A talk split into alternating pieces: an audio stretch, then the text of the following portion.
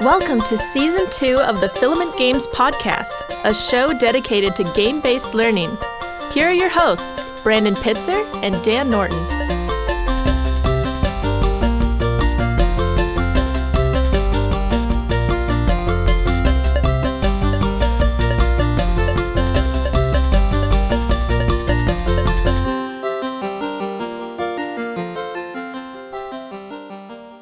Here we are. Yeah, full fade in there that time. Yeah, that was good. Mm-hmm.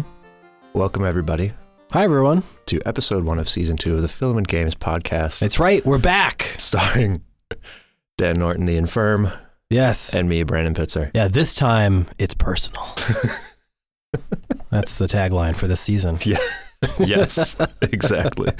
We're we're gonna save I don't know our daughters Yes. from a kidnapper yes. of some kind. we have a very specific set of skills here at this podcast. Uh, so what's good? What are you playing these days? What's what's been new since since the last time we recorded? Which I actually don't remember specifically when that was. Uh, you know, I've been playing a game that is uh, strange, and it's a mobile game, as you know, which is like definitely our multi-year like yeah, this podcast multi-year struggle has been like, can we find value in our mobile game experiences? yes. And so And I'm playing another game that's a weird straddling of that. the answer is always momentarily. Momentarily, yeah. I'm playing like it's called like War Tortoise. I'm almost positive. Let me double check. Yeah, right. It's already uh, it's already pre ridiculous. Or was this a fever dream? yeah. Wait, it's not on my phone anymore. yeah, no, it's War Tortoise. So All right. uh, it's it's a pretty brain neutral tower defense game. Brain right? neutral. Like no thinking really required. You can in fact go into auto battle, so it does the shooting for you. oh, sweet. Uh, you, um, and you were just buying new towers or units that blow up things that appear in waves. Okay. Um, but your main unit is a turtle with a mouse riding it on top with lots of like metal armor on it. And then you get like friendly bees and, uh, uh, you can get a sparrow that drops bombs, and and it's not cute. Like the style is still like this gritty, gritty war of the future look. Now that's reminding me of something I can't remember. Is there was like there was a cartoon like that. It was like it was about animals in like a medieval setting. Well, there's the Redwall series of That was it. books. Yeah, yes, that's what I'm thinking But this is like this is sort of modern future warfare of the same sort of core Oh, all premise. right, all These right. animals are Like Redwall 40k. yeah. yes, it is totally Redwall 40k, um, and that has been a ridiculous enough uh, hook for me to like stay on the progression ladder. Sure. I've been like, yeah, I, I'm interested in seeing what you know. Like I got the uh, Goliath beetle that has a howitzer gun on top of it. That's the newest thing, and All right. All right. and, and that's good. It, it blows up when those raccoons are coming for you and they've got a big backpack and a cudgel. You know, it's good to have a beetle with a howitzer. So uh, I would say I'm enjoying this is it. timeless wisdom. Yeah, right? Yeah. the, the applications for that knowledge are nearly endless. Right. Yeah. So yeah, Uh. that- as a, from a learning game perspective, I I've learned Yeah. no things. well, that, I, I mean, uh, for a game that's brain neutral, I believe that aligns to expectations. Yeah. It's funny. Um, Like so, I've I've been sick, which maybe our uh, I don't know Our what we're pro- calling them. oh, yeah. Byst- innocent bystanders. our external participants, the external participants of the podcast might notice that I sound kind of grizzled. So Yeah. The nice thing about War Tortoise is that I don't even actually have to look at the screen to play. So if I'm laying down, I'm like, my arms are tired. then that's fine. I just put the phone down on my stomach, come back and see whether I'm still alive. No big deal. I've grown quite weary. Yeah, I- um, yeah, you know, I, I think maybe that's the future we all aspire to is games that just play themselves and we just can watch yes. and just absorb the achievement Yep. while, you know, Not doing not to uh, not to steer us off into another tangent, but Hmm. if if people if what Brandon just said resonates with you, you should definitely look up the old classic Progress Quest, which was the first, uh, I th- I believe the first in sort of the deep RPG parody, where it was an RPG game that essentially completely played itself. All right. Uh, like it was just bars that fill up on the screen with. Oh, yeah, I remember that. It's a classic. Yeah, it's yeah. a classic. I remember that. Um, when there was that Fallout mobile game, Mhm. uh, peop the I think one of the designers said that they cited that as an inspiration, but not an not as an ironic inspiration, not which as a was joke. yeah, which I thought was funny. It's like, oh, you know, sometimes You got to be careful when you create a culture of parody because sometimes people enjoy the thing and then the parody part falls off, and then you're just left with a new embracing of the ridiculous. Oh yeah, totally. What is it? Oh man, now I'm thinking of another quote. Hmm. Uh, I can't look it up. My internet's not working. All right. Well, leaving that aside entirely. what have you been playing? Um, I've been playing a game called Portal Knights. Well, actually, so the bigger picture is that I'm playing EverQuest, two accounts at once. Ah, yes, you're right, multi-boxing yes. EverQuest. Um, but that's almost too embarrassing to go on about at length. I think I think you should explain to our external participants Mhm. uh, how the hell is that possible to play EverQuest these days? All right. Well, so it's, I mean, SOE, which was Sony Online Entertainment, was basically broken off from Mhm. Sony Mhm. uh, and turned into a different dev called Daybreak Games. okay. Um, the, these guys still run EverQuest Live as it is, um, but they're rolling out these sort of interesting servers that are called progression servers, where it basically takes the game and rolls it all the way back to its vanilla state. And if you're unfamiliar with what that might mean in the in the parlance of games, um, that's the the game as it was launched, basically before any modifications were made, before any flavorings were added. And so we can think of vanilla as very much as like the canvas. Yeah. Um, so I never played EverQuest, but I did play a lot of World of Warcraft. So Hmm.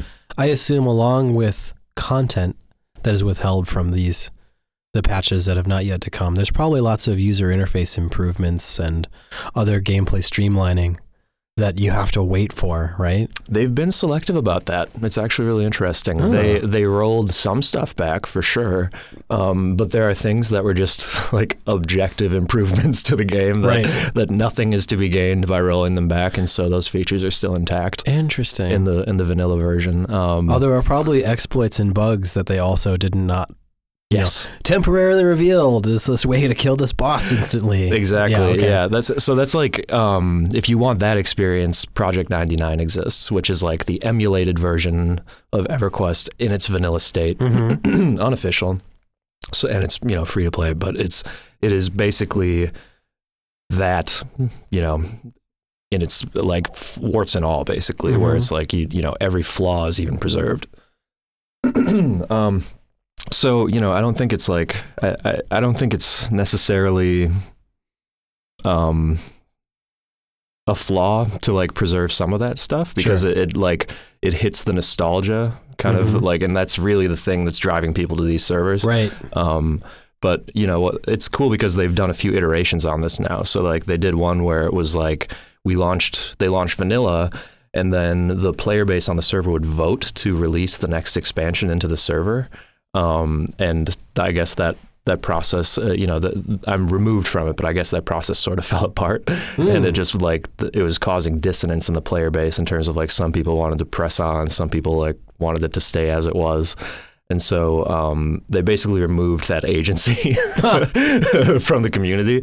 Um, so this current the current version is called a time locked progression server, meaning every three months a new expansion comes out until they complete the whole list of expansions. Um, but yeah, I'm like mid level right now, and it's I mean that game is it is designed to be brutally resistant to single player play. Right. So you absolutely need a group. Or or well that's the thing it's even it doesn't it resists two players Oh, okay. All right. as well yeah um so um yeah i mean i you know i can crawl along the Mhm. progression ladder if i'm Mhm. just doing like a, a two player thing but um but yeah so i'm using two computers at once it's a true box server meaning you can't play both instances at once on one machine Mhm. um, oh man, I'm getting into the details Yeah, on this yeah. thing. Um, but yeah, so I'm using a, a utility from um, the Microsoft Garage called Mouse Without Borders that lets you actually use one mouse and keyboard input across two machines. And that is all I'm going to say about that. I love that name. It's a great name. Mouse Without Borders. Yeah, it's good. It's, It's, really good. funny. It's very clever. Um, but yeah, uh, when I'm not, you know, beating my head against that, Mm-hmm. um, I'm playing uh, Portal Knights, which is sort of a Minecrafty kind of game. It sounds like a, a sexy version of Portal. Portal Knights. Yeah, oh yeah, Portal. Yeah, the red light portal. Yeah. Um, it is not that. Okay, good. it is in fact um, similar to Minecraft. It's you know um, a block and crafting based game, Right. um, but it's all broken off into these little um, discrete worlds, and they're all prefab. Um, which is cool because uh, one thing that always frustrated me in Minecraft is you would be exploring a tunnel and then it would just kind of come to a point Mm-hmm. and that was it. And because it was randomly generated, there was like no actual designer like intent being applied Sure. to the things you were exploring. Uh huh. Um, so yeah, in, in Portal Knights, you like you can discover cool secrets and stuff as you're doing this. Mhm. But there's like light RPG elements, and you progress along that. So it's, All right. it's enjoyable. Yeah.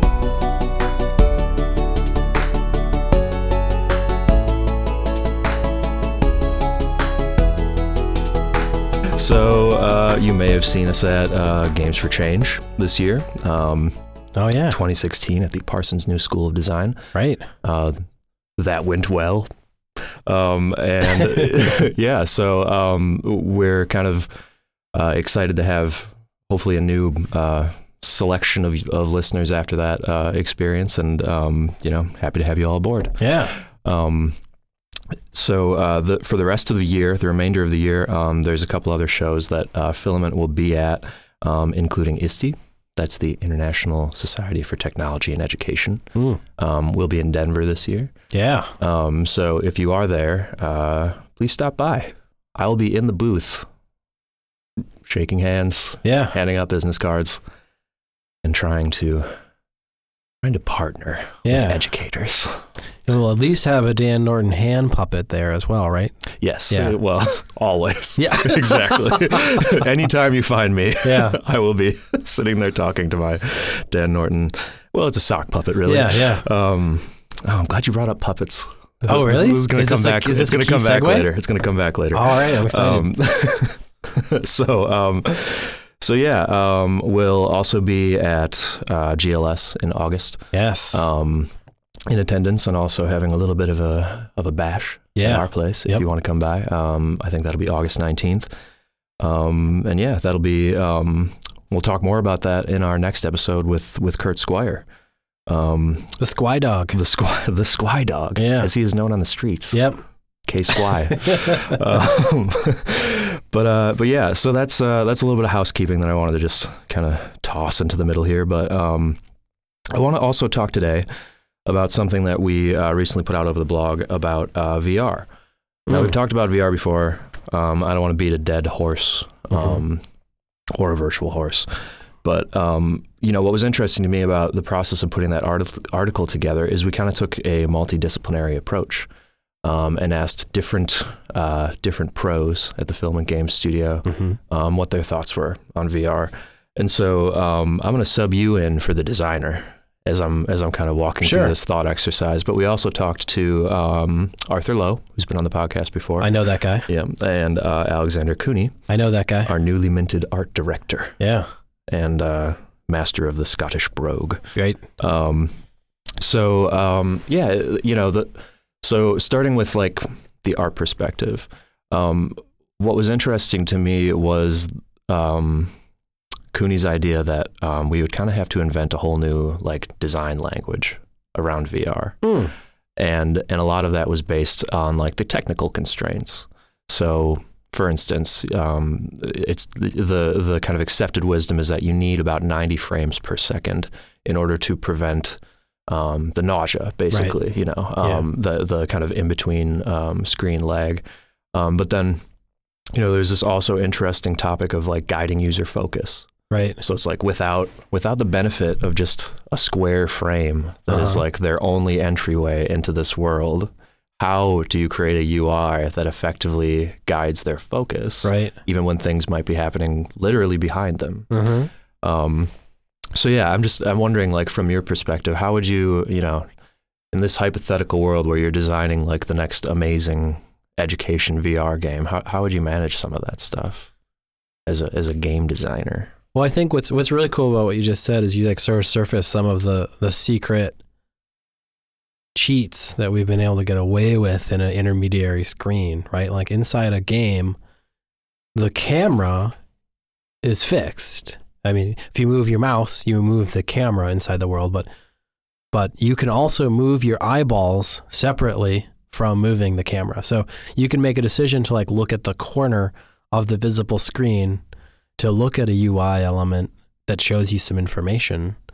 Um, and then you can do that while still the, the center of the screen is actually uh, still and focused on what you're supposed to look at. Right. So, I mean, uh, I don't know if you ever tried on a Google Glass or Mhm. anything like that, but you know, it's like when you move your eyeballs to look at that thing in the corner, you're also everything you're looking at, you move down there really quickly, and it's Mhm. it's actually the amount your peripheral really does a great job is actually kind of limited. So there's like a and those are just sort of like the assumptions that have gone into interface for you know decades now that we this is how it's going to work and Right. now it's gonna it's gonna be a little complicated to figure out how to do that. Um, similarly, I think it's very interesting in that uh, for many years in first person shooting games, um, you know, your aiming reticule and the focal point of your visual are the one and the same.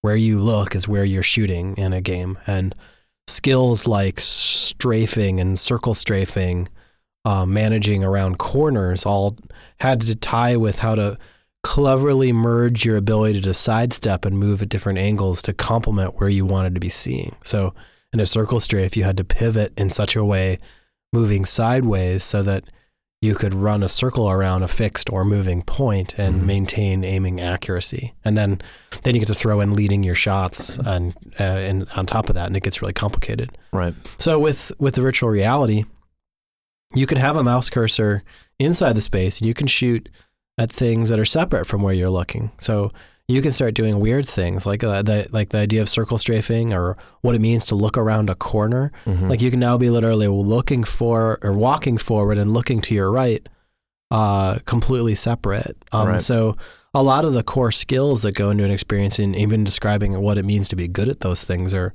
uh, if you know if we actually see those games move into virtual reality as assumption, like a bunch of those skills go away.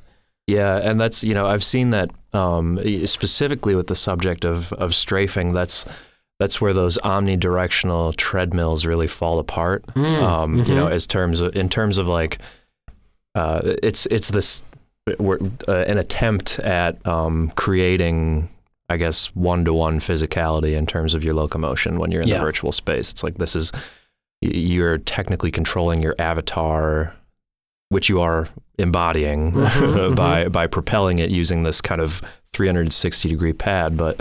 Um, but yeah, the problem is, is like you the as a treadmill, it gains momentum. right. So it's like Huh. you can, you can't just kind of turn on a dime. It's Yeah, like yeah, you're, yeah. the the treadmill's moving in one direction, Mhm. and so you can't really. Um, it, it just doesn't quite work. Um, I don't know, seamlessly. Yep. Um, but yeah, so so that's certainly one aspect of it. Is it's like movement and and player focus within the space. Um, but you know, another another topic that I guess sort of interested me that came up was like this idea of just the the sheer hardware demand and and the way like that was you know uniform across everybody was like the the fact that it's got this extremely steep adoption um I guess blocker in terms of like how how expensive everything is around Yeah, it. yeah.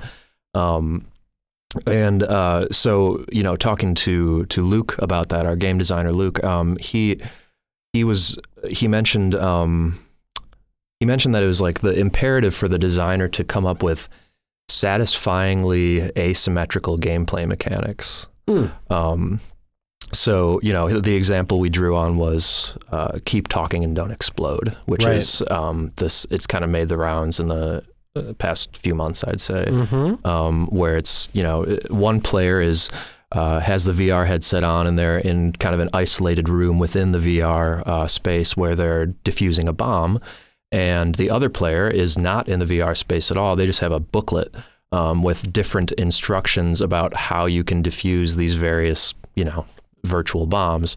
And so, um, so what you have is like this kind of urgency where one player is like in a you know in a state of, of critical terror because they're about to Mhm. explode, um, and the other player is trying to guide them out of it. So um, so it creates this interesting tension, and um, you know in terms of the asymmetry, it's I guess it, to some extent kind of what Nintendo was trying to do with the Wii U, which is like we deliver totally different streams of information to different players, Right. and then make them try to like meet in the middle Mhm. um, in the gameplay space. Um, so I don't know. Can you think of other, I guess, manifestations of what that might look like? You know, because I think "Keep Talking and Don't Explode" is a really, really good example of of what that could be. Um, Mm.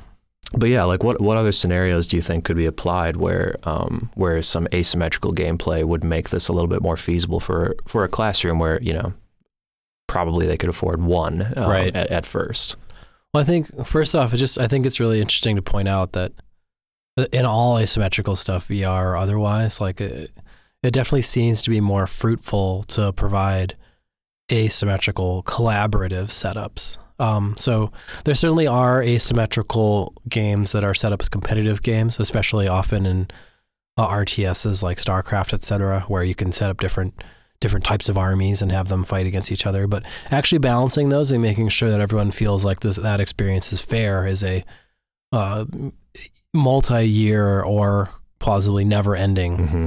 uh, challenge where you have to make sure that balance is is kept up to date with the community's understanding of strategy. Mm. Um, so if you set up an, a, a, a game with an asymmetry in roles, it's much easier to think about that in terms of collaboration. Like how do, can people work together with their different capabilities?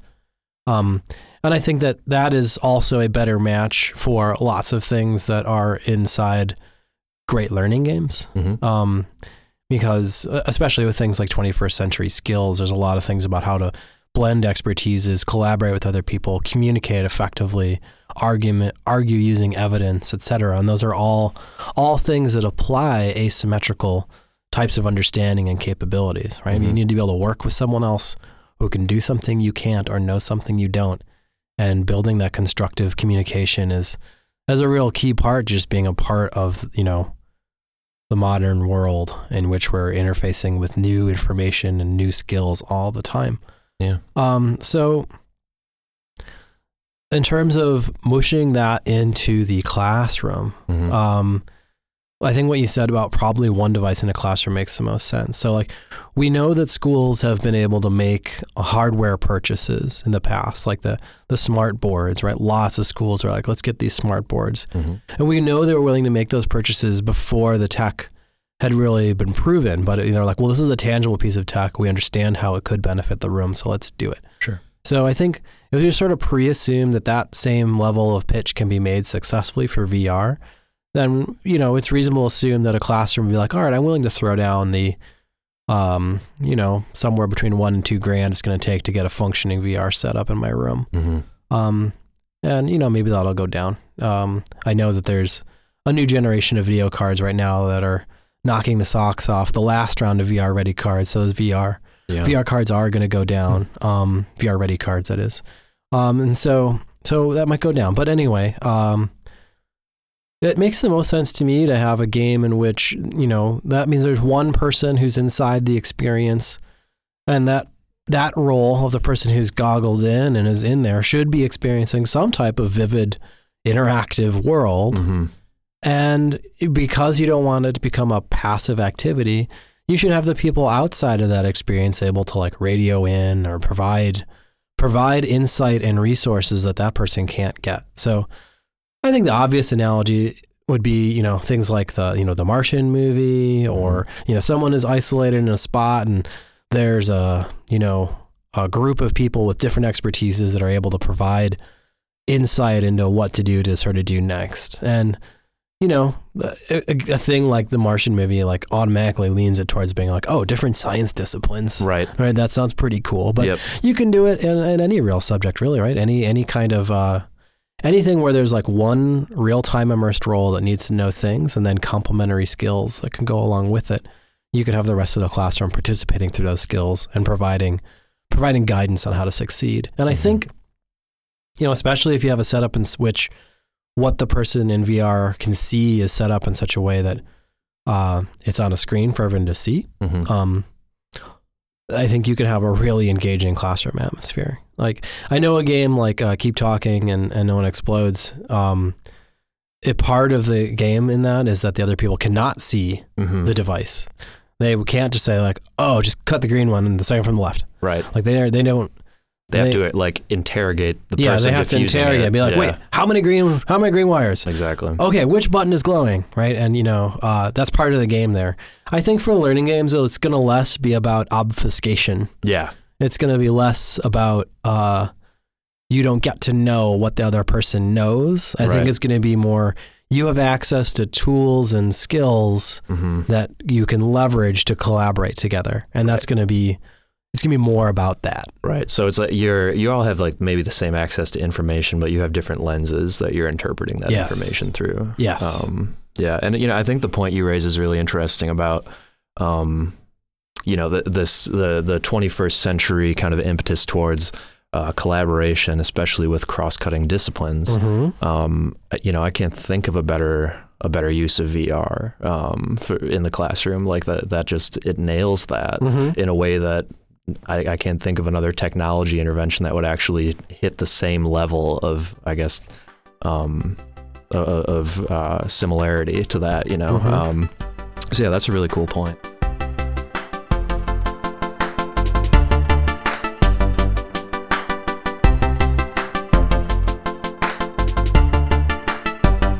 The one other thing I wanted to talk to you about uh, on, on this, our inaugural season two episode, Mhm. um, is uh, what we're working on in the shop, Oh yeah. or what we have worked on.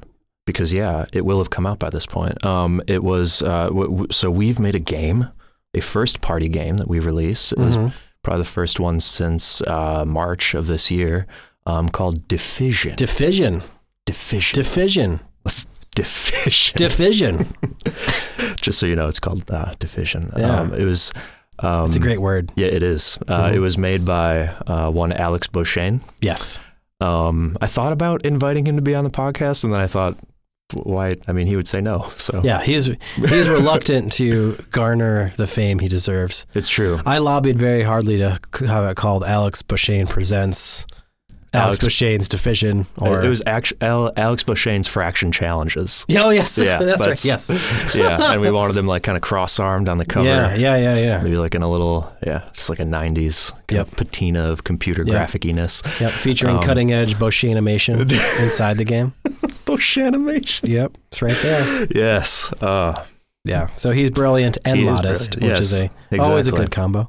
Exactly. Um, so it's a super cool game about um, kind of swiping and slicing um, shapes to um, kind of satisfy different uh, fraction objectives. Mhm. Um, so it's very much a puzzler. Um, lends itself to touchscreen play and PC play. So just Mhm. go crazy on whatever platform you got. Um, but yeah, I'm excited about that one.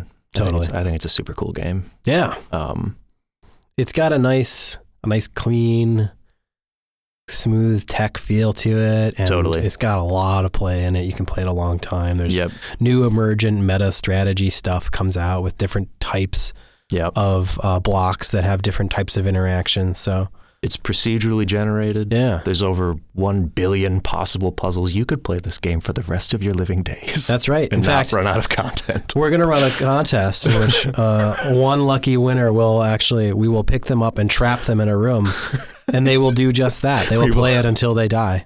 We will encase them in concrete, Yes. And within that encasement, we will occasionally flood it with a nutrient rich slurry so that they can just absorb that Yes. and be nourished Yes. as they continue their march. Yeah. So send all your entries in. You know, soon. We can't. We can't wait to pick a winner. Do you want to die in a closet? Yeah. Um, We'll be really good at fractions. yes. Yeah. So, so good. Um, yeah. The, the, eventually, they will just become the singularity. Yep. Um, so yeah, excited about that one. Um, check it out.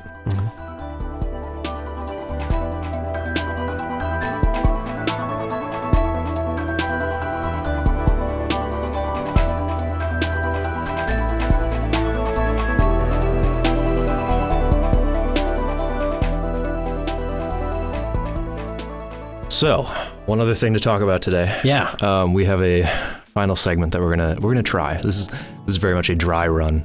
Um, that is also I'm not gonna finish that sentence, but it's also uh, you know uh, live and being recorded. Okay. Um, so so basically, the new segment um, we've retired Contronym Corner. yes. Rest in peace. Yes. Rest in Um, peace. I think we did, in fact, exhaust all of the good contronyms in the English language and are now on to a new segment in which I try to trick Dan Norton. That's right. I'm going to trick him. Yep. I'm going to lie. and we're going to see, uh, you know, which which is which is real and which isn't. All so I have two facts Two facts. Um, the theme of today's facts is Muppets.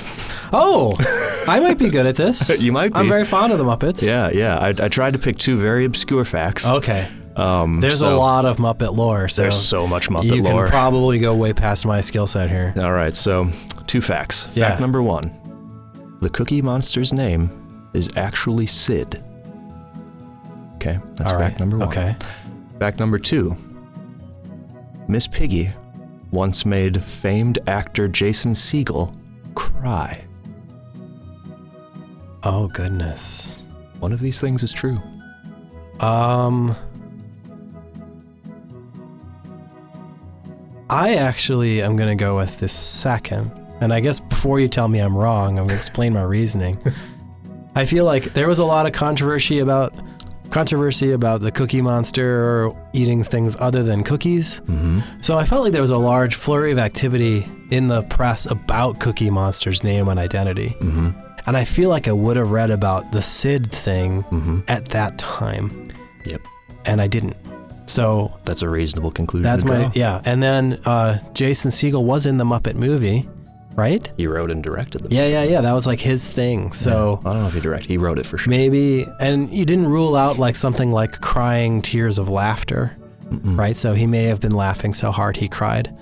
That's a little hard to believe that Miss Piggy like cut into his psyche in such a way that he wept. But Is uh, it?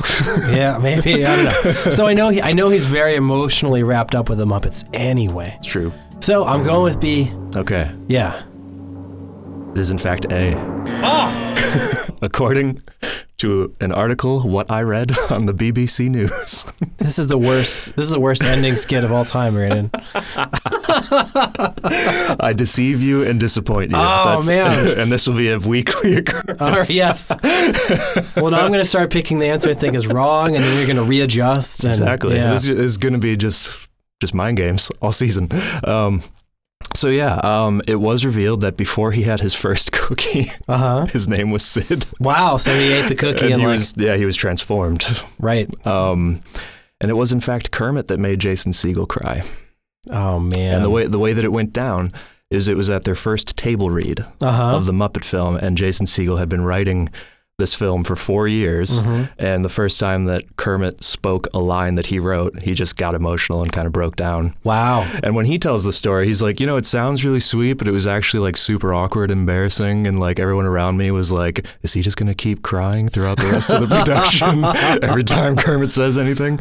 Um, so yeah, so that's it. Wow. There you go. Okay.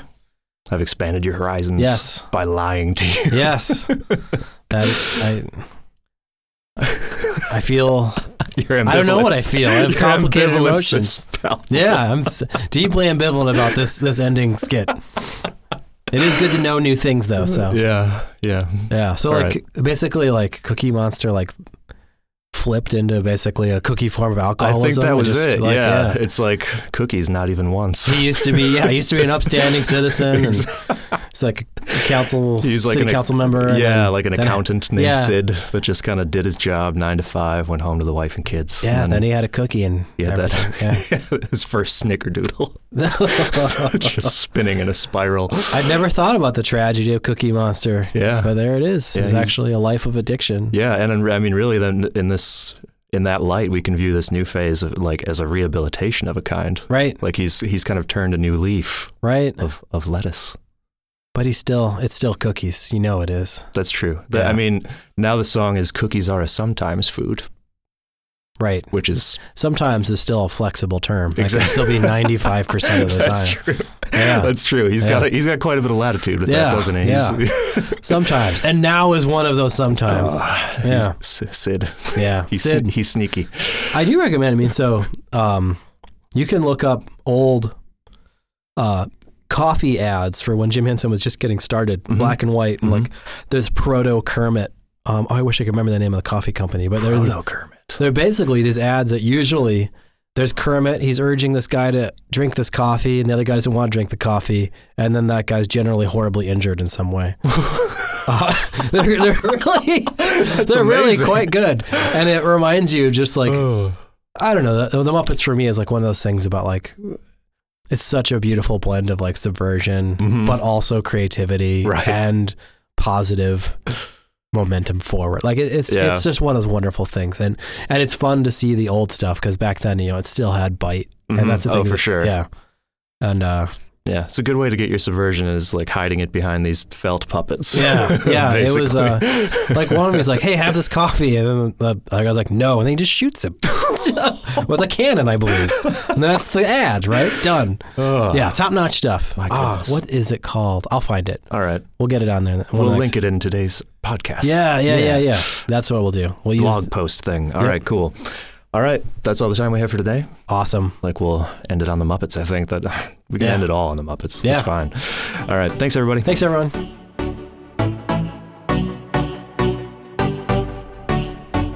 Thanks for listening to the Filament Games podcast. If you'd like to hear more about games, game based learning, and what goes on inside our studio, subscribe today on iTunes or Stitcher.